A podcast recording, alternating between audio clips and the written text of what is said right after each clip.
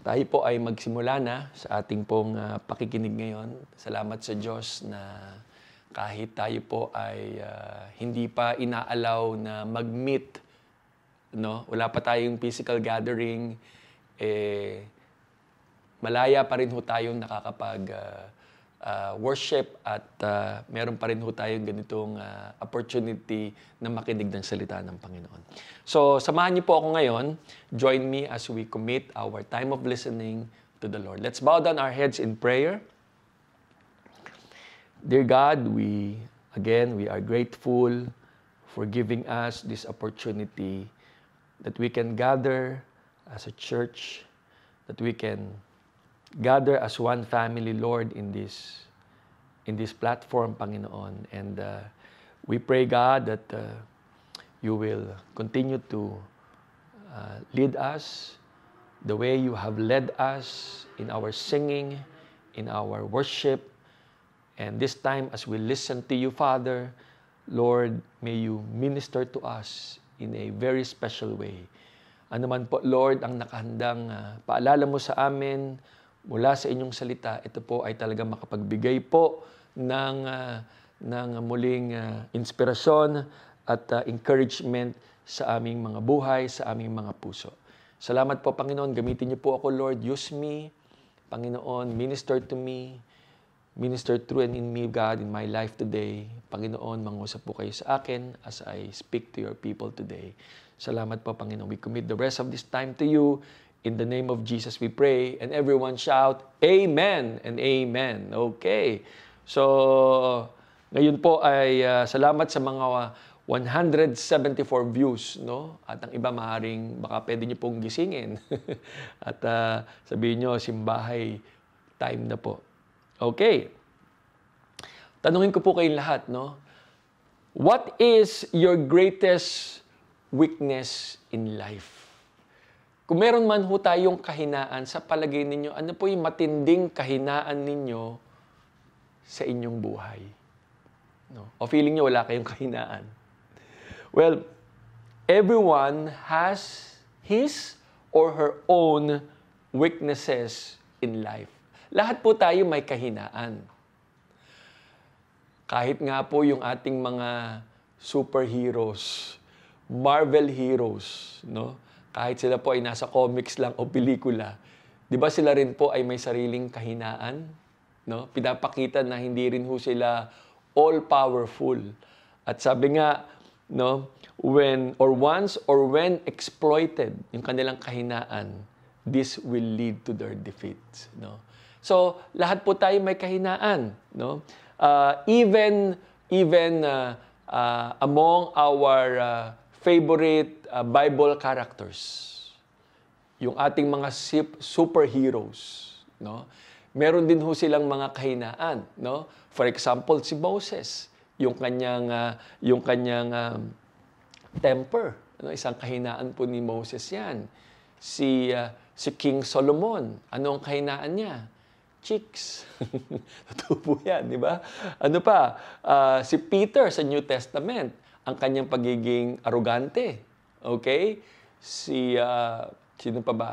Si uh, one of Jesus' apostles, si Thomas. Di ba? Uh, he was uh, a doubter, no? At you name it, no? lahat may mga kahinaan po even our or even among our superheroes sila po ay may mga sariling kahinaan din. So sabi ko nga, we all have weaknesses that limit us. Okay?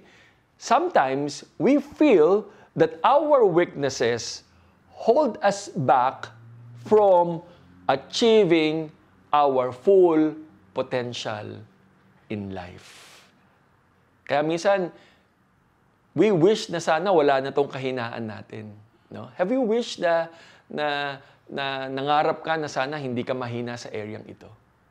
No? Kasi maaring you feel na you are missing a lot in life because you are somehow weak no? Dito sa point ng buhay mo no? May kahinaan ka no? Uh, sabi nga nila yung iba naman merong mga academic weaknesses. Kung magaling lang ako sa math sana magaling na engineer na ako ngayon. Yan di ba? Yung iba naman, uh, uh, it has something to do with uh, professional weaknesses. No? Kung magaling lang ako sa area ito, siguro na-promote na ako noon pa man. No? Mataas na sana ang position ko. No? Sana, yung mga ganyan, sana naabot ko na ang pangarap ko, how I wish, yan. No? Uh, yan yung mga bagay na inaasahan mo, inaasam mo. But you know, sabi ko nga kanina, Apostle Paul himself, he did not wish, but he prayed to God to, to remove his weakness. Not just once, but three times he asked the Lord to remove his weakness. Let us read that uh, portion. Maybe you know um, you know this scripture, no? Kung ano po yung binabanggit ko, no? Sabi niya sa 2 Corinthians chapter 12 verse 8, anong sabi ni Paul doon? Three different times I beg the Lord to take my weakness away. He prayed, he begged, nakiusap po si Apostol Pablo na alisin ng Diyos ang isang kahinaan niya sa buhay. Well, it was it was not mentioned uh, uh, specific, no? But definitely, this weakness bothers him so much. Kasi hindi lang is hindi lang once, but three times hiningi niya sa Diyos. Lord, tanggalin mo ito. Okay? Pero anong sagot ng Panginoon sa kanya? Next verse. Each time he said, ito ang sagot ng Panginoon, My, sabay-sabay po natin sabihin, My grace is all you need. My power works best in weakness. Ibig sabihin, ang sagot ng Lord sa kanya, My grace. God's grace ang reply ni Lord sa request ni Apostle Paul. Okay? Nagreklamo ba siya? No. Next verse, sabi niya doon, So now, sabi ni Paul, I am glad to boast about my weaknesses. No? Pinagmamalaki ko ang aking kahinaan. Can you imagine? No? Isang taong pinagmamalaki ang kanyang kahinaan so that the power of Christ can work through me. Okay? Mamaya pag-uusapan pa natin yan. Bakit? How come Apostle Paul, no, uh, was glad enough to boast about his weaknesses. Okay? Mamaya, dadaanan po natin. Madadaanan po natin yan. Today, we will continue our Grace Matter uh, Grace Matter Sermon Series. Di ba? Nagsimula po tayo this month of June, no? Um, about uh, discussing about uh, grace matters. Okay? So, uh, let me um, let me define to you what grace is na para ma-review tayo. Kasi nung first Friday pinag-usapan natin yung saving grace. And then yung second Friday pinag-usapan natin yung grace giving. And then last Friday naman since it's a special weekend no it's Father's Day. So ngayon itutuloy po natin ngayon. So let let let me ano let me allow me to define what grace is. No meron po tayong two definitions okay of what grace is. Number one, yung natawag nating divine favor. Okay? Ito nga po yung pinag-usapan natin last time, which is, ang ibig sabihin, saving grace. No? Ibig sabihin nun, yung, yung hindi po tayo karapat dapat iligtas, di ba? Kasi nga po, tayo ay makasalanan. Okay? Um, pero, niligtas po tayo ng Panginoon. Okay? We don't deserve it, but God saved us. Okay? So, ang tawag po dyan, saving grace or divine favor. I don't deserve it, but the Lord gave it to me. God is gracious to save me. Okay? So, divine favor po yan, no? Um, uh, undeserved favor. That's the first definition. The second definition of of grace is yung tinatawag nating God's enablement. Okay? God's enablement. Ibig sabihin, this is the power and ability of God operating through me or through us. Okay? Ulitin ko po. God's enablement is another definition of grace. Ibig sabihin, it is the power of God or it is the ability of God operating through us, kumikilos sa buhay natin. No? Yun po yung enablement ng Panginoon. Yung, yung hindi natin kaya, pero binigyan tayo ng kakayanan. Yan ang ibig sabihin ng enablement ng Diyos. He made us able to carry on or to serve. Okay? So nagets po natin, no? no? Hindi natin kaya, pero binigyan tayo ng Diyos ng kakayanan, no? Um, sa Tagalog kasi ng enablement, tinignan ko yung uh, pinag paganahin, no? So si Lord yung nagpapagana sa atin. No? So, Apostle Paul, no, in his testimony about grace enablement in 1 Corinthians 15, 9 to 10, no, just to give us no, the support of what grace uh, or, or what uh, uh, grace enablement is. No? So, let me read 1 Corinthians 15, 9 to 10. Sabi dito ni Paul, For I am the least of all the apostles. Ako yung pinakamababa, sabi ni Paul. Okay? In fact, look at this. I am not even worthy to be called an apostle after the way I persecuted God's church. So he was humble. Sabi niya, hindi ako karapat dapat tawagin na isang apostol dahil sa mga nagawa ko, sa mga naging kalokohan ko in the past. No? I'm not worthy to be called uh, an apostle. So he was humble to, to, uh, to say this. No? And the next verse, sabi niya, But whatever I am now, kung sino man ako ngayon, it is all because God poured out His special favor on me. Okay? And not without results. For I have worked harder than any of other apostles. Yet, sabi niya, nagsipag ako. No? Uh, talagang ginawa ko ang lahat. Yet, sabi niya, and I like this, it was not I, but God who was working through me by His grace. Wow! So, ibig sabihin, Paul was telling here, being an apostle or the ability of being or to be one was only through God's enablement. Not in my own strength, No? Not because I am uh, I am intelligent, not because I am able. No. He was saying here, it is only through God's enablement. God made it possible to become what He is then and what He is now. No? At alam naman po natin, hindi madaling maging isang apostol. Okay? If we know His story, if we will read His story, if we will read His life, and, and journey. Yes, if it is not for God's grace, Paul will never make it. He will never make it. Kaya po ang title ng ating message today is Enabling Grace. Okay? Enabling Grace. And let me share to you three things in life. Okay? Tatlong bagay po sa buhay natin that we desperately need God's enabling grace. Okay? At kung wala po ito, kung wala yung grace ng God na ito, it will cause us to be weak or perhaps it will cause us to stumble. Pwede po tayong madapa. No? So, three things in life that we need God's enabling grace. Number one, no? We need His enabling grace when we are tempted. Pangalawa, when we are tired. And third, we need God's enabling grace when we are troubled.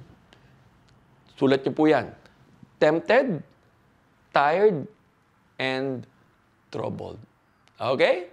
So, praise God, no? So, unahin po natin. By the way, no, bago ako magpatuloy, no, nakalimutan ko po let's let's interact, no? Uh, press or, or, or type your, uh, uh, just type your uh, location kung nasaan po kayo no? para malaman natin kung uh, saan kayo nakikinig at nanonood ngayon. And uh, kung may mga good points, write it down, di ba? You just praise God or write it down, purihin ang Panginoon, yan, ganon, ha? Para at least alam natin, no? At uh, nakikita natin kung ano yung mga, uh, hindi lang tayo nanonood, hindi lang tayo passive. Okay ba yon? Para we can, uh, uh, kasi baka mga iba dyan, eh, uh, nandyan ka nga, pero baka natutulog ka. Pakigising mo ngayon katabi mo, sabi mo, walang tulugan dito. okay? So, uh, mag-engage po tayo dito sa ating uh, uh, pakikinig. Okay, so let's start. Okay? Number one, We need the enabling grace of God when we are tempted. Kapag tayo po ay natutukso. Aminin po natin, wala hong malakas pagdating sa tukso. Kahit malaki ang katawan mo, no? Kahit malakas ka, okay? Kahit matalino ka, we are still helpless. Okay? We are still helpless. And every day sa buhay po natin, alam po natin yan, all of us, no? Lahat po tayo, we face different kinds of temptations. Ibang-ibang tukso ang hinaharap po natin araw-araw, no? Sa buhay natin, humaharap po tayo sa iba't ibang klasing tukso. At sa tukso, wala hong matibay, wala hong malakas. And you may not realize this, di ba? Sabi ko nga, the moment na tayo po ay naging Kristiyano, when we became a Christian, a believer, a follower of Jesus, Okay? Nung tayo po ay sumunod sa Panginoon, when we decided to follow Jesus, battle starts in our life. No? Nagsimula na po yan. And this battle will never stop. Ibig sabihin, the devil will always come after us because we are a big threat to his plan. Kaya ang uunahin niya, ikaw at ako, tayong lahat. And his best approach to uh, to destroy us is to tempt us. Satan is constantly, sabi ko nga before, he is constantly battling for your mind. The battle, when we talk about temptation, di ba? It begins here. Dito po nagsisimula yon, right? Dito po nagsisimula lahat. The battle starts in our mind. Like what I've said before, di ba? When God gives us an idea, we call it inspiration. But when the devil gives us an idea, we call it temptation. So dalawa lang po yan. No? But the choice ay nasa atin po. Whether you will dwell in God's idea, which is inspiration, or we will dwell in the devil's idea, which is temptation. Yung tukso. No? That's why, sabi ko nga, we need to be aware of this. Maybe, uh, alam natin to, but we are not aware that the enemy is u- using our thoughts. No? And there is one bishop in, in, the, in, in America, no? meron po isang bishop na gumawa ho siya ng survey. Ginamit niya yung Barna survey, si Bishop Todd Hunter. And these are the top six self-reported temptations. Top six daw po ito. At maaring kasama rin po ito sa mga nararanasan natin. Okay? So tingnan natin, no? Uh, wala po sa PowerPoint, just list it, uh, list it down, okay? Yung top six down na temptation, no? Uh, reported, self-reported temptations. Number one is yung tatawag temptation or the temptation to worry. Yan. Temptation to worry, nag-aalala ka. Well, of course, yung worry ay, sabi nga natin, bahagi yan ng buhay natin. Ibig sabihin, di ba, uh, uh, we, we cannot help but, but the, the, pag may mga nangyayari, uh, unexpectedly, di ba, nag, we, we, the, the tendency is to worry. Okay? But the problem is that every time na lang may nangyayari, iba yung nagwo-worry ka initially, iba naman yung you are just worrying the rest of your life. Yung nagiging anxious ka na. Okay? So there is always a chance no na na tayo ay ma, matukso na mangamba, mag-worry sabi ko nga, worry is, can be an initial reaction, right? Tao lang tayo. Pero yung wala ka ng, yung, yung wala ka na magawa sa buhay but but to worry, that's a problem. So it's a temptation.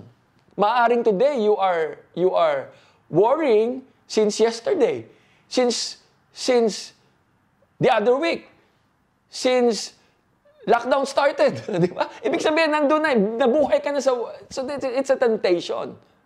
And Satan will will always lead us to that uh, situation na hindi ka na mag-iisip na something that, that God can do something good out of your situation.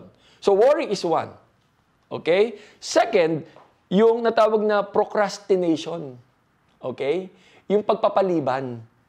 Yan. Yung, yung, uh, alam niyo yun, yung pwede mo namang gawin ngayon, pinagpapaliban mo pa.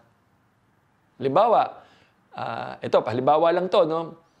Uh, next week na ako magbabayad ng utang. Yan, next week. O sa sahod, sigurado magbabayad ako ng utang. Nagsahod na. Ah, uh, pwede ba sa susunod na ano, sa sahod sigurado kasi medyo gipit ako ngayon eh. Yung mga ganyan pinagpapaliban mo. Okay? Mahirap kasi pag pinagpapaliban mo, nagiging habit. Nakasasanayan mo. Okay? Yung dapat mong dapat gawin, pwede mo namang gawin ngayon, no? Natawagan mo na ba si ano, next week na lang. Ay, kailan mo nata, di ba, natawagan mo na ba si tatay mo sa Pilipinas? Nag-greet mo na ba ng Happy Father's Day? Next week na lang. Next year na lang. Ang tagal pa nun. Di ba? Yung yan, yan. That's the temptation, yung, yung, yung pagpapaliban. Okay? Yung kung ano man yung inutos sa'yo, gusto mo pa gawin bukas. Hanggang nakalimutan na. So, temptation yun. Okay? Pangatlo, ito. Temptation to eat too much. Yan. Tukso po yan, no? Eating is not a problem, but eating too much, yon, no? So, uh, ilan, ilan ho ba ang ginain nyo during lockdown? No? Tingnan niyo yung katabi ninyo. Sabihin nyo, diet, diet pag, may, pag may time. Di ba? Lahat naman siguro tayo. No? So pag-ingatan po natin, that's, that's a temptation po yan. Eating too much. Okay? Too much. Okay? Uh, pang-apat, na doon sa survey niya, sa studies niya, yung, ito, temptation to overuse electronics and social media. Yan. Wala namang masama. Alam naman natin yan, napag-uusapan natin yan. And you, you hear it from me directly each time na napag-uusapan natin to. Pero lagi na lang paalala, no, baka naman sobra-sobra na at wala ka ng time sa anak mo at sa asawa mo. Okay? top ka na sa Mobile Legend, pero hindi ka naman nag-top sa pamilya mo. Yan. okay? Yung too much, yung overuse. Sobra-sobra naman. Okay? Ano pa? Panglima, ito yung tempted to be lazy. Yan. Naku, marami po yan. Nung lalo nag-lockdown, di ba? Wala ka na magawa. Siyempre, mararamdaman mo yun eh. Hindi natin maiwasan, natatamarin ka na, di ba? Tanghali ka nang gumising. Kasi wala namang pasok na following day. Yan, natutokso ka na. So, yan na yun. Na tatamarin ka na. Ayaw mo na mag... Iba nga, hindi na nga naliligo eh. Tingnan mo yung katabi mo kung naligo na. Kasi sabi mo bakit? Nakasanayan na eh. Hindi. Ibig sabihin kasi nga, yung, mo, yung mga ganun. Sana naman yung toothbrush, huwag nyo yung... ibig sabihin, yung, yung tamad na, ibig sabihin, itong, itong lockdown, no? kaya nawalan ka na nga ng trabaho, tatamarin ka pa. Ako, hanga ako doon sa iba na kahit they were forced to, uh, to take a leave, walang bayad, pero ang gagawin nila, magbebenta sila online. Tulungan natin yung mga kapatid natin yun kung matutulungan natin. Hanga ako sa kanila. No?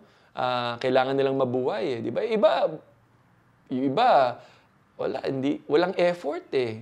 So, nakakalungkot naman yun. Okay? So, tukso po yan, ha? Yung maasa na lang sa ayuda. Pag hindi nagbigyan, magre-reklamo. okay? So, yung pagiging tamad, tukso po yan. Okay? So, sabi mo sa katabi mo, kilos-kilos pag may time. okay. So, pang-anim, ito po yung panghuli. Okay?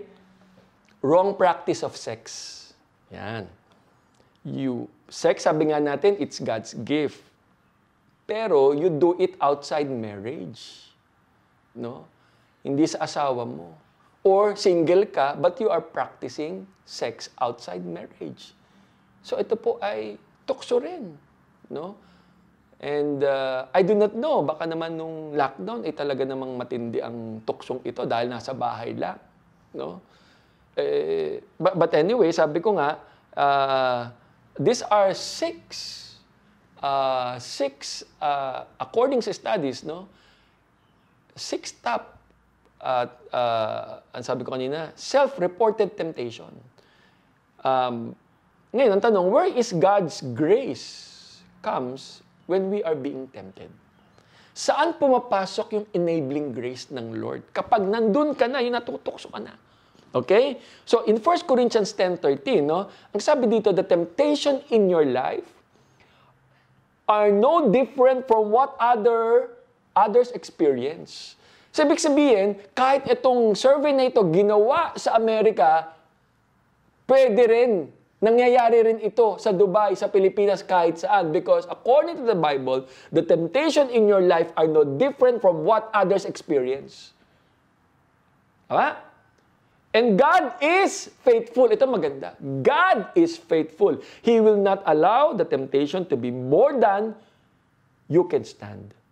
When you are tempted, He will show a way out so that you can endure. Tinignan ko po sa Tagalog version. Mas nagustuhan ko po. Tingnan sa Tagalog. Okay? Ang Tagalog ito sabi, sundan niyo ako. Sabi dito, ang bawat tuksong nararanasan ninyo ay walang, ay pawang karaniwan sa tao. So karaniwan lang pala yun, yung mga nararanasan natin. Yung nararanasan mo, pwede ko nararanasan at nararanasan din ng ibang tao. Ngunit, mapagkakatiwalaan ng Diyos at hindi niya hahayaang kayong tuksuhin ng higit sa inyong makakaya. So, ibig sabihin, bawat tuksong dumarating sa iyo. Ngayon, yung tuksong dumarating sa iyo, in God's perspective, kaya mo yan. Sabi mo sa katabi mo, kaya mo yan. Sabi mo sarili mo yan, kaya ko yan.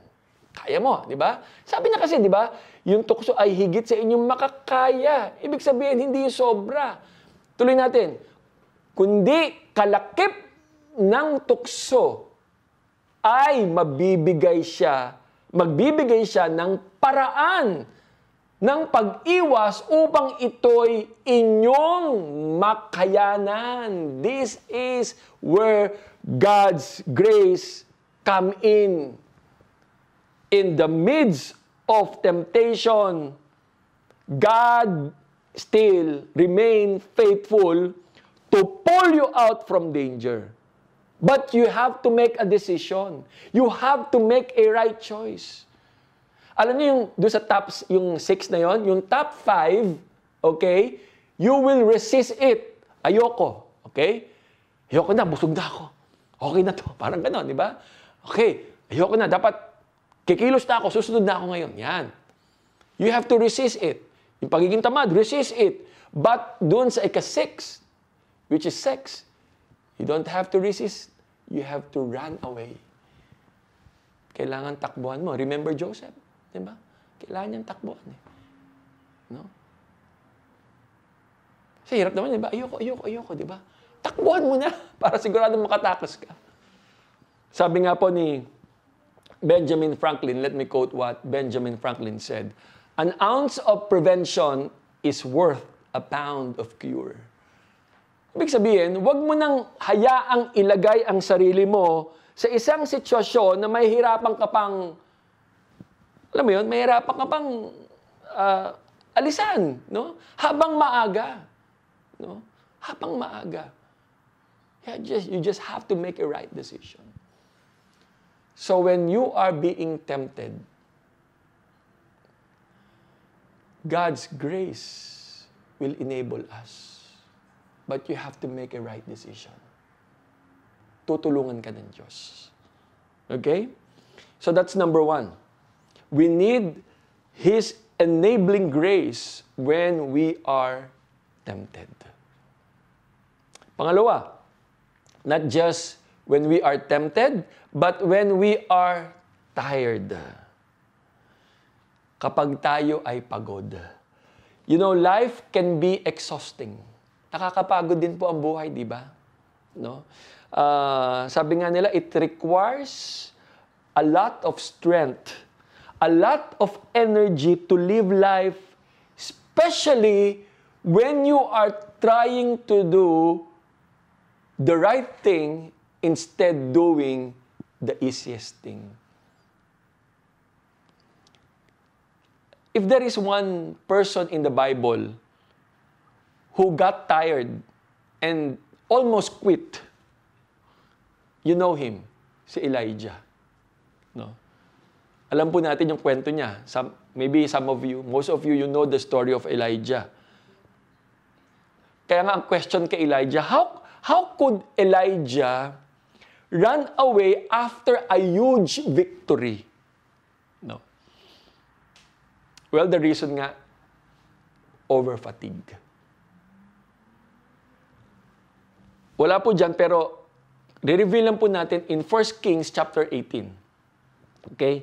In 1 Kings chapter 18, just to, to uh, review mamaya, may papakita po akong verse sa inyo. In 1 Kings chapter 18, if you have your Bibles with you, you can open your Bible in 1 Kings, no? 1 Kings chapter 18. Merong two challenges pong hinarap dito si Elijah. The first one, okay, papaliwanag ko lang po, when he faced the 450 prophets of Baal. Itong prophets of Baal, these were false prophets. Hindi naniniwala sa Diyos. So one, Elijah versus 450. Okay? Mag-isa na lang si Elijah kasi yung 100 na prophets na kakampi niya, natakot na tumiklop na, nagtago na sa cave. Iniwan na po siya. Kaya nga 1 versus 450. And you will be, you will uh, appreciate no, if you read the story. So, papaliwanag ko lang. But Elijah, 1 against 450, with God's help, he was able to defeat those 450 false prophets. First victory. First challenge. Second, nangyari, he prayed for rain. Okay? Three and a half years, hindi po umuulan sa kanilang bayan because this was part of God's punishment to Israel. Kaya meron pong tagtuyot. Tingnan nyo, imagine, three and a half years, hindi umuulan. Okay? But uh, Elijah told King Ahab, sabi niya, God will bring forth rain. And Elijah being the prophet, yung pressure, alam niya. Pero nagtitiwala siya sa Panginoon that the Lord will bring rain to their nation. So ano nangyari po doon, no? Uh, hindi po madaling mag-pray para sa kanya because yung first time niya nag-pray, hindi umulan. Sabi niya sa servant niya, tingnan mo nga kung makulimlim. Hindi, wala pong ulan. Second time, he prayed again. Makulimlim, hindi, mainit pa ho eh. Oh, wala pa rin ulan. And then third time, fourth time, fifth time, on the sixth, he prayed. Sabi niya, tingnan mo, baka makalimutan. Wala pa rin po. Wow, the, the pressure of praying, di ba? Yung sunod-sunod yun eh. No? Nananalangin siya. And, and, and alam niyo yun, yung, yung Lord, di ba? Parang ilang beses kaya nagpe-pray, parang similar, walang nangyayari. Di ba? Napap, nakakapagod yun, no? You keep on praying and believing that God will send rain. Buti na lamang hindi siya tumigil sa ika-sixth. Because on the seventh time na nag-pray siya, finally the Lord brought rain. No? Umulan na. No? And Elijah, no? Uh, this time, he, he might be thinking that this is the revival of God. Imagine, three and a half years as God's punishment finally Bumuhos na ang ulan. Ibig sabihin, the revival will come to Israel. He will, God is about to restore His people. No? Binalik na ng Diyos ang ulan. No? Um, and this moment, sabi ko nga, it was a, it was a long and tiring day for, for Elijah. Okay? And, and uh, he, was, he was so excited coming home no? Uh, uh, sa bundok ko siya kasi nanalangin, no? Uh, nandun yung excitement niya na umuulan na. But to his surprise, 1 Kings chapter 19, to his surprise came another battle. And he thought, yung battle is over. Kala niya tapos na eh. Di ba? Yung pagod yan, tingnan natin, no? 1 King 19, no? let me read. When Ahab got home, he told Jezebel everything Elijah had done. So nagsumbong si Ahab kay Jezebel. Jezebel, ito po yung mga uh, pinaka-leader ng mga false prophets. He, everything Elijah, including the way he had killed all the prophets of Baal. So Jezebel sent this message to Elijah. May the gods strike me and even kill me if by this time tomorrow I have not killed you just as you killed them. Ba? Ibig sabihin, sabi ni Jezebel, no? Nangangako siya kung hindi kung hindi kita mapapatay, no? Ako ang mamamatay, parang ganun ang dating. So he will make it she she made it she will make it sure na talagang mamamatay si si si Elijah. So when Elijah received this message, sabi dito verse 3, Elijah was afraid, natakot siya. Fled for his life. He went to Beersheba, a town in Judah. Left his servant there. Iniwan niya na yung kanyang alipin. Then he went on alone into the wilderness, traveling all day. He sat down under a solitary broom tree and prayed that he might die. Sabi niya, I have had enough, Lord. He said, Take my life, for I am no better than my ancestors who have already died. The guy is tired. The guy is exhausted. Pagod na siya eh. Di ba? Kumbaga, he is not ready for another battle. Have you, have you ever prayed this prayer? Lord, pagod na ako. Hindi ko na kaya, Lord, kunin mo na ako. Eh, nakakapagod ang buhay, no? Panginoon, pagod na ako sa kakahabol sa Kanya. Kunin mo na siya, Lord. hindi, hindi. Ibig sabihin, no, joke lang po yun. Yung point ko dito, maaring, you are tired of what's going on with, with life. Okay? Si Elijah kasi talagang he has, wala nang, there is no uh, reserve energy to face another, another battle. Like what I've said a while ago. Elijah was just trying to do what is right, instead doing the easiest thing. Meaning, pwede namang mag-quit na lang si Elijah, di ba? And, and do nothing. Bahala na kayo. No? Nai-stress na ako eh. He, he, can, he can choose another path. Tama? Nakakapagod to eh. He was doing it, of course, kay, for God, and he was doing it for God's people. Pero pagod na siya. Sabi ko nga, he can choose the easiest way. Piliin ko na lang to, wala pang stress. I'll be like you guys, no? And let somebody take over my job. Mas okay yun eh. No? Rather than doing the right thing. Tama? But no, Elijah decided to do the right way, which is God's way. Ha, mabigat yung pressure sa kanya. Alam nyo, mga LG leaders natin. May mga kasama ba kayong mga LG leaders dyan? No? Sila po every week naglalaan po ng mga 3 to 4 hours yan to prepare, to pray, and to meet to meet you, to meet yung LG life group po nila. Every week po yan. No? Naghahanda po sila. No? They will listen to your stories. Okay? They will pray for you, not just during the meeting, even during the week, they will remember to pray for you. No? Uh, and some LG leaders then, they will have separate meetings pa. Aside from the LG regular meeting, ha, they will have separate meetings pa during the week for PID, yung tawag natin PID, yung Personal Intentional Discipleship. Yung ibang approach, no, may ibang struggle, may ibang problem, may ibang, may ibang strategy. So, so ibang oras pa yon no? At kapag nagka, alam natin yung kapag nagka-need ang member, ang LG leader ang unang bubunot para tumulong O kaya siya rin ang gagawa ng paraan, hindi makakatulog yan. No? Habang hindi ka natutulungan. No? At kung ano yung burden ng LG member, burden na rin niya yon. Dagdag sa burden, sa personal burdens niya. No, nadagdag na rin po 'yun, no? Kung ano man yung burden siya sa kanyang personal life, sa kanyang family, sa kanyang trabaho, nadagdagan 'yon ng burdens coming from the LG members, no? At nung walang lockdown, 'di ba? Pag nakikipag-meet sa inyo 'yan, minsan siya pa ang taya. Tama?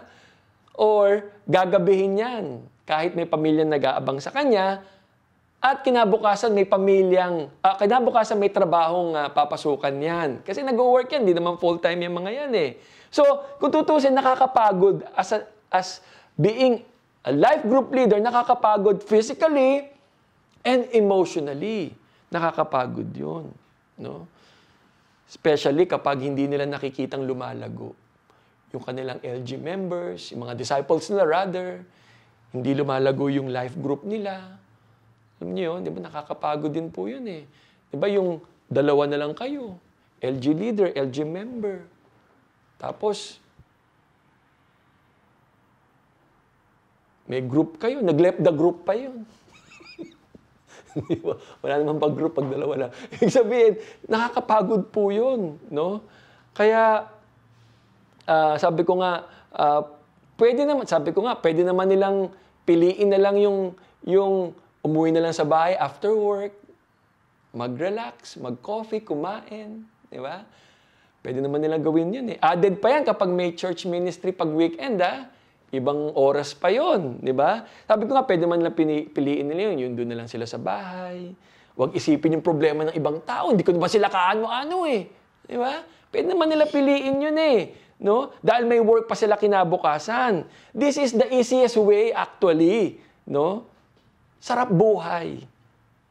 But you know, instead of doing the easiest way, our life group leaders choose to do the right way, which is God's way. Grabe, no? Kaya, kapag nagre-remind sila ng LG meeting, utang na loob, huwag nyo lang isinsong Kasi pinaghahandaan nila kayo. No? Kasi meron silang concern sa inyo. No? Para po yan sa kapakanan ninyo. Wala naman pong benefit sa kanila yan eh. No? In the first place, hindi nila kayo kaano-ano. But you know, they found something in you. They believe in you. Kaya sabi ko, maniwala po kayo sa akin para po sa kapakanan niyo yan. Okay? Kaya nga, they would rather choose the easiest, but they choose the right way. God's way. Pressure. Pero okay lang, kasi God's way ito eh. Amen? No? Kung may katabi kang LG leader dyan, sabi mo, tap mo sa likod. Huwag mo naman lakasan. Sabi mo, thank you, ate. Thank you, kuya. Diba? At ganun din naman kayo, di ba? Kahit hindi tayo leader, kahit tayo, sabihin natin, member po tayo, di ba ganun din naman? Uh, uh, we also spend time to attend our LG. We also attend life class. Some of you attending the life class training. Iba sa inyo may ministry.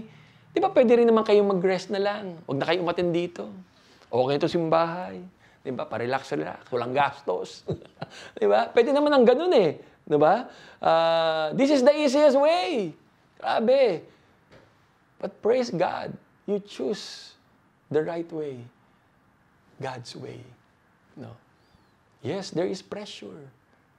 But it will benefit all of us for God's glory. Amen? Kaya nga, dito sabi ko nga, kapag napapagod tayo, how did the Lord show His enabling grace, especially to Elijah? while he was suffering fatigue, paano niya pinakita yung kanyang enabling grace? And let me share to you, okay, kung paano niya pinakita yon. Okay? I want us to write this down. Rest. Okay? R-E-S-T. And we can apply this kapag tayo ay napapagod din sa buhay natin. No? Like Elijah, rest Remember, rest. Okay, the first one, R. Okay? Release all your frustrations to God. Tingnan nyo, sabi ni Lord kay Elijah, what happened to you? What are you doing here, Elijah? Kasi nga, di ba, yung tumakbo na siya eh. He, he, in fact, he thought he was running away from God. Di ba, natakot siya. He, he fled. He folded and he fled. Tumiklop, tumakbo. Sabi ni Lord, anong ginagawa mo dito? Ang sabi ni Elijah, Lord, I have zealously served the Lord God Almighty. But the people of Israel have broken their covenant with you, torn down your altars, killed every one of your prophets. I am the only one left, and now they're trying to kill me too. Ibig sabihin, ganun, he was expressing to God his frustrations. No? Lord, this is what I feel, and this is right. No? Kung if, if you feel that you are tired, napapagod ka, number one that you have to do, express it to God. Lord, this is what I feel. This is what in my heart. Say it to God, everything what you feel. What's your, your, what's in your heart, your burdens, your heaviness. Talk it to God. Alam ang laking bagay nun. Gusto ng Diyos yun. Huwag kang mahiya. Huwag mo siyang takbuhan. God longs to hear you. Okay? That's number one. Release your frustration to God. Lahat yon Sa work, sa family, no, sa boyfriend mo, no, sa, sa girlfriend mo, sa asawan mo, sabihin mo lahat kay Lord yan. Isumbong mo. Kay Lord, huwag kay tulpo. Okay? okay? Pangalawa, letter E. Siyempre, pagod ka. Talk it out to God. Remember to eat. No. Okay? Anong sabi? An angel touched him and said, Get up, eat.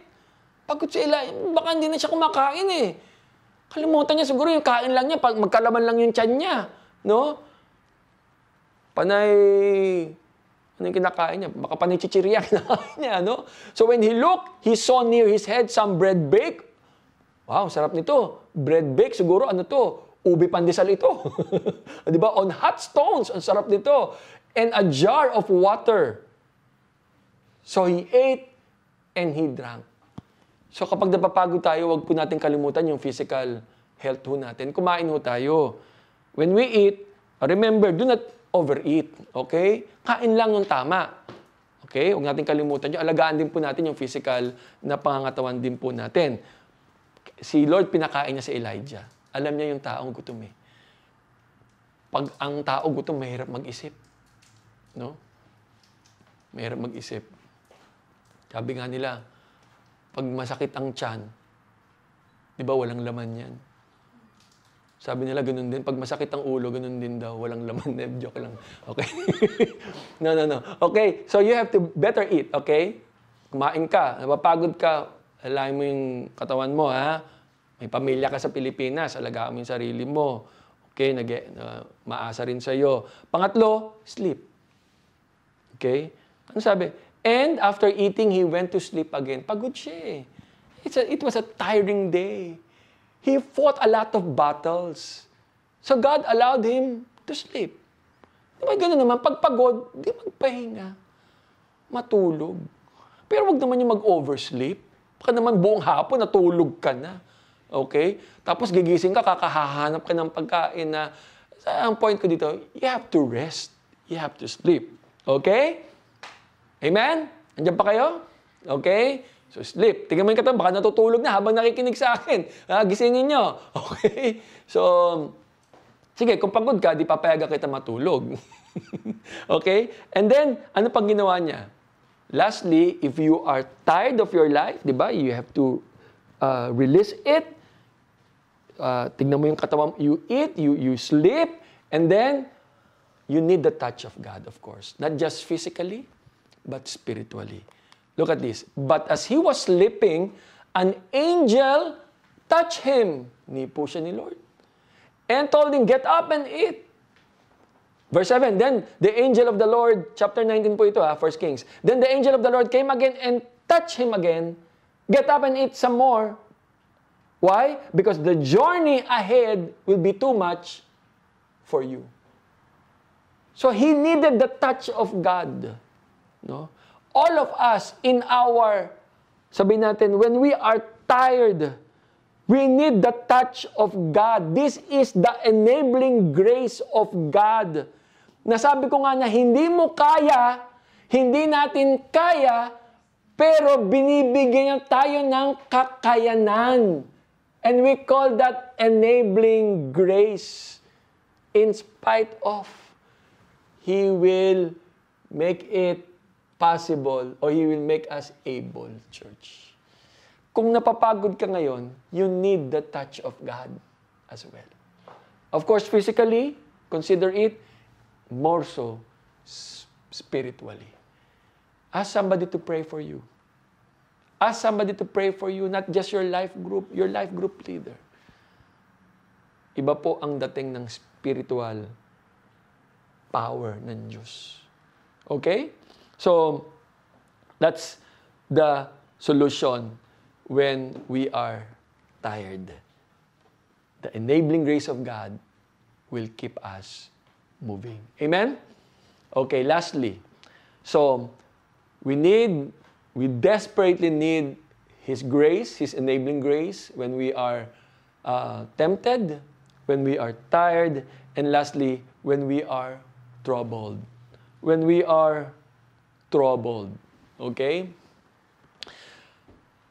Jesus said in His Word that in this world, okay, you will have trouble. In John chapter 16, verse 33. So if you are troubled today in your life, that is expected. Because Jesus warned us na sa mundong ito, habang tayo ay nabubuhay, ay talagang dadanas po tayo ng mga iba't ibang sa, iba't ibang klasing problema sa buhay. Okay? So, it's a sure thing. At alam po natin that troubles, let's admit, the troubles of life affect us. Troubles of life make us all weak. Nagpapahina po ito sa atin. Right? In fact, sabi nga nila, kung minsan so you are so on fire with God, pero kapag dumating yung trouble, ang tawag mo nga talaga dito, pamatay apoy ito eh. No? Kaya it really, everyone affects. Affects us no? kapag may trouble. No? And the most difficult kinds of trouble daw to handle are yung natawag na mga unplanned and undeserved troubles. Ano ba ibig sabihin ng mga unplanned troubles? Ito yung mga unexpected troubles. For example, no, pag sinabi mo unexpected troubles, ito yung mga circumstances forced upon us. It was forced upon you. Ito yung reversals of fortune against our own will. You did not plan it. You did not think it would be this way. Hindi mo inaasahan mangyayari, pero nangyari. At ang hirap i-handle ngayon. It is too difficult to handle. Okay? For example, losing your job. Yan. Yung ang tagal-tagal mo na sa company.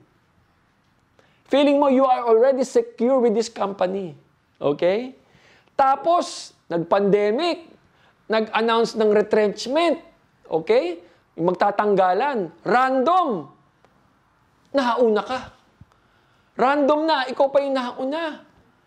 So, inalis ka. Kumbaga, ito eh, unplanned, unexpected. My, you were surprised. Sa Pilipinas nga po, 7 million ang nawalan ng trabaho during the lockdown. Ganong karami. At marami ring OFWs. At isa na po kayo maaari na nawalan ng work. And this was really unexpected. No? O kaya biglang nagsara yung company. You are unprepared of this. Iisipin mo kagad yung pamilya mo. Definitely. Kung ano yung may papadala mo sa kanila. So that's just one example of unplanned or unexpected trouble. Or sabihin natin may uh, nagkasakit na na kamag-anak o kapamilya mo sa Pilipinas. Bigla-bigla. Sumabay pa nung nawalan ka ng trabaho. Wow! Di ba? This is unexpected. Ang hirap. Gusto mong umuwi, hindi ka makauwi. No? Para makatulong, pero wala kang magawa. Mga unplanned uh, trouble. Or yung business mo suffered a big blow because of pandemic. Hindi mo alam kung paano masosustain. Hindi mo alam kung paano, you were not expecting na mangyayari ito. You were looking forward that 2020 will be a big year for your business. Then all of a sudden, nagka-pandemic. Paano? Hindi, wala kang mapasweldo sa mga tao, wala kang pambayad sa... Yung mga ganon.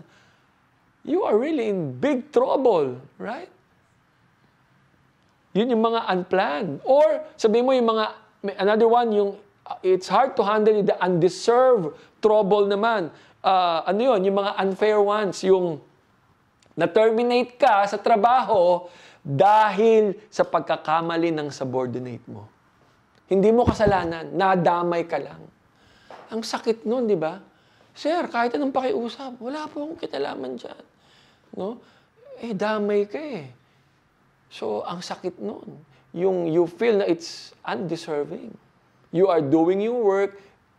Alam mo yon So, that's example. O kaya, ito, uh, pwede mangyari ito, yung nakulong ka dahil sa kalokohan ng katropa mo.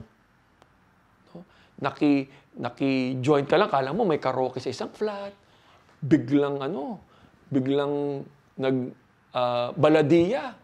O may kalokohan pala yung kasama mo, nadamay ka ngayon kasama ka sa nakulong.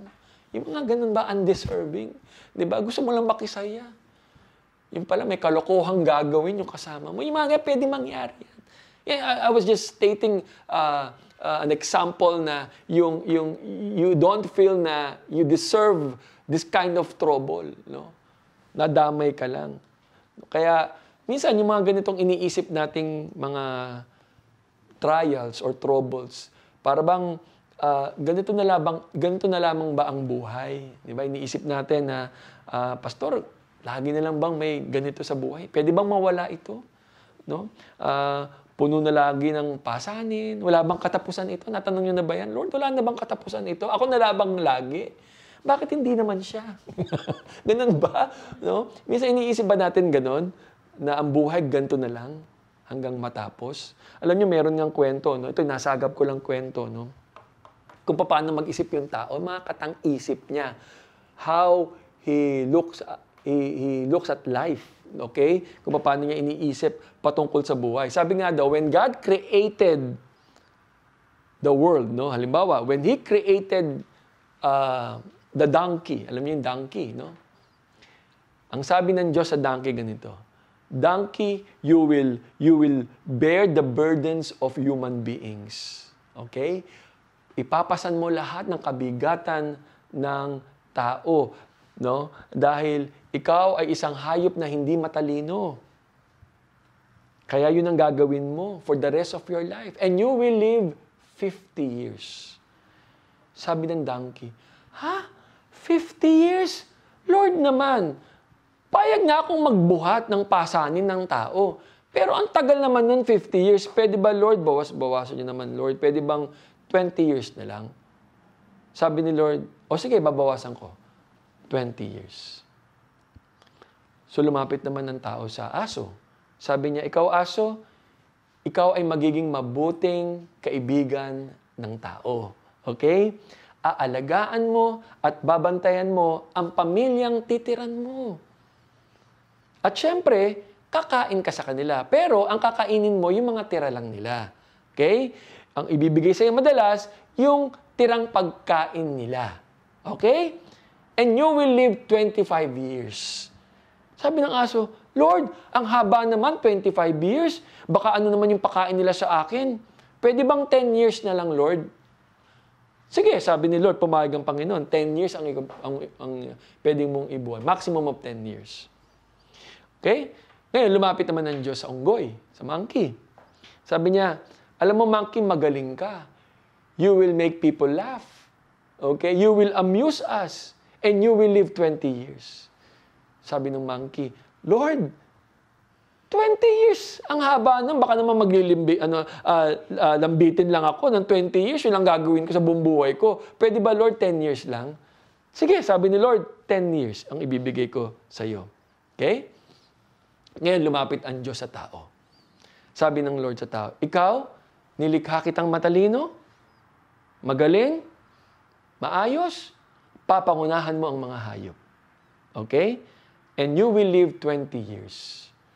Ha? Sabi ng tao, Lord, ang ikli naman. Siyempre, tao, may mareklamo yung tao eh, di ba? Ang, Lord, ba't 20 years, di ba? Pwede ba yung, yung tinanggihan ng unggoy, yung tinanggihan ng donkey, yung tinanggihan ng dog na taon, pwede bang ibigay na lang sa akin yung Lord? Okay, sabi ni Lord, your wish is granted. So, binigay sa kanya yun. Okay? Kaya nung first 20 years ng tao, nabuhay siya ng makisig, malakas. 20 years. The first 20 years. The next 30 years, nabuhay siya parang isang donkey. Okay? Nagbubuhat ng pasanin. Okay, lahat. Pasanin tao, binubuhat niya. Lahat ng paghihirap, dinaanan niya for the next 30 years. And the next 15 years, nabuhay siya parang aso. No? Yung pagtanda niya, yung mga anak niya, nag-asawa na, so binagbabantay na siya ng kanyang mga apo, kinakain na lang niya kung ano yung binibigay ng kanyang mga anak. No? So gusto niyo ba yung ganon? No? The next 20, 15 years, gano'n, no? binibigay na kung ano yung ibigay sa kanya, di ba? Kung ano yung uh, uh, maibigay sa kanya, yun yung kakainin niya for the next 15 years. And then, For the next 10 years, nabuhay naman siya parang isang unggoy. Palipat-lipat po siya ng bahay, no? At siya po ay, palipat-lipat siya ng bahay ng kanyang mga anak, at siya po ay nagpapatawa para sa kanyang mga apo. so, ganun po. Kaya, ang pananaw ng tao, ganun lang ba ang buhay? Ha?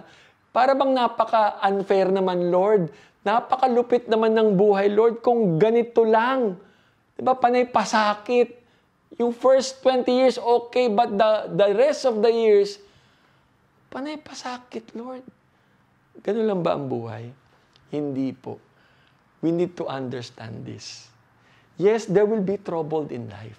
There will be troubles in life. No? But we need to understand this, that in the midst of this trouble, wag nating kakalimutan, okay, that we can always count on God's grace His enabling grace that will carry us on. Na magpapatuloy sa atin. Kaya nagiging mahirap ang tingin natin sa buhay kasi we do it in our own strength. We do it in our own effort. Kinakalimutan natin yung role ng Diyos, the enabling grace of God that will enable us to move on, to carry on with life. Understand? Okay? Maliwanag po sa atin. Kaya dapat maintindihan po natin. Let's go back to the prayer of Paul. No? Balikan po natin yung prayer ni Paul. Di ba ang sabi nga doon ni Paul, three different times I beg the Lord to take my weakness away. Kaya yung kahinaan niya, na alam natin, definitely it affects him so much. And each time, sabi nga niya, di ba, sabi ni Lord, my grace is all you need. My power works best in your weakness. Yun ang sagot ni Lord sa kanya. Kaya sabi niya, So now I am glad to boast about my weaknesses so that the power of Christ can work through me. Okay? Ituloy natin. Anong sabi sa next verse? Ang sabi doon, That's why I take pleasure in my weaknesses. Sabi niya, yung, yung masaya siya sa kanyang mga kahinaan. Hindi lang sa kanyang kahinaan. In the insults, I take pleasure in hardships. I take pleasure in persecutions. Look at this. I take pleasures in troubles that I suffer for Christ. Why? Because for when I am weak, I am strong. In my weakness, there and there, I will experience the power and strength of God. Kaya ang weakness ay isang bagay na mahalaga sa atin. Bakit ko nasabi? Because according kay Paul, when we are weak, then we will experience God's power. Yun naman ang point ng Diyos. No? Kaya nga hindi natin ma-appreciate ang buhay, lalo-lalo na when we are in trouble, when we are tempted, when we are tired, because we are trying to resolve our problem in our own strength, based in our experience, but we forget about the role of God in our lives and how He can help us. And that is why we can always count on His enabling grace to carry us through. And somebody has said, our strength grows out of our weaknesses. Ulitin ko, our strength grows out of our weaknesses. Where do you need God's enabling grace today? Saan niyo po kailangan ang grace ng God? Maybe in your relationship. Are you trying to give up? You're about to give up with your relationship. Hindi ko na kaya, Pastor. Pagod na ako. Ako na lang lagi. No, don't give up. You prayed for it. Never give up. Mag-asawa kayo. don't give up to each other. Do you have burdens? Meron bang nagpapabigat sa iyo ngayon? Are you discouraged? You feel like giving up? Are you are you being tempted at this very moment? Are you tired or troubled? Don't try to handle it all alone. Hindi mo kakayanin. Hindi po natin kakayanin. As Billy Graham said, God will not lead you where His grace cannot sustain you. Wherever you are right now, I know and I believe that God's grace is there to sustain and enable you. Tayo po mag-pray. Let's pray. Panginoon, maraming salamat for the encouragement today.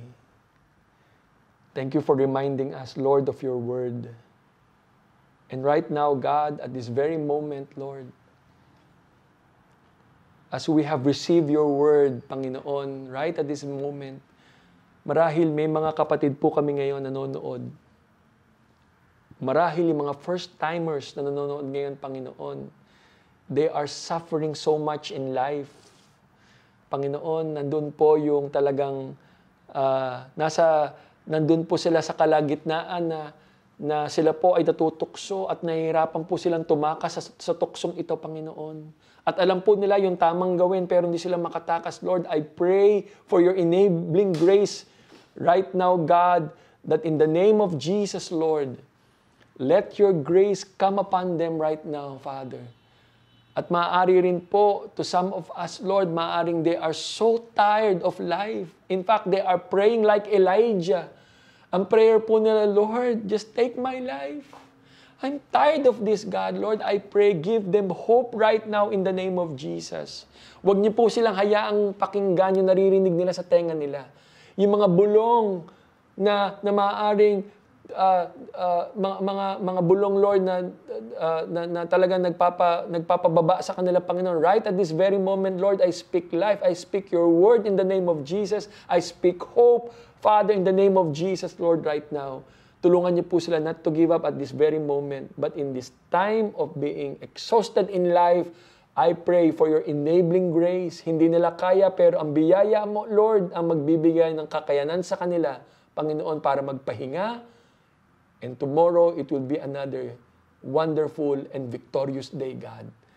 Salamat po, Panginoon. And to those who are troubled, Panginoon, because they lost their job, hanggang ngayon, Panginoon, wala pang trabaho.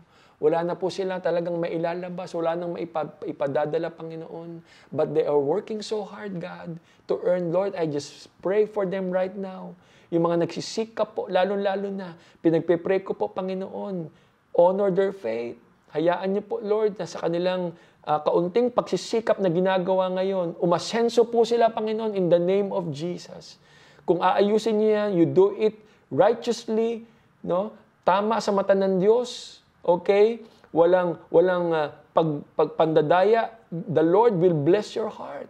The Lord will, will, will bless your business right now in the name of Jesus, O God. Salamat po, Panginoon, yung mga naghahanap po ng trabaho. Panginoon, pinagpe-pray po namin, magbubukas po ang pinto ng langit. Ang mga, mga pinasahan po nila ng CV, Lord, ay talagang matagpuan ng employer. Lord, ang papeles nila, We, we pray for favor, God. Matawagan po sila, mag-offer po ng, ng, ng, ng trabaho sa kanila this coming week.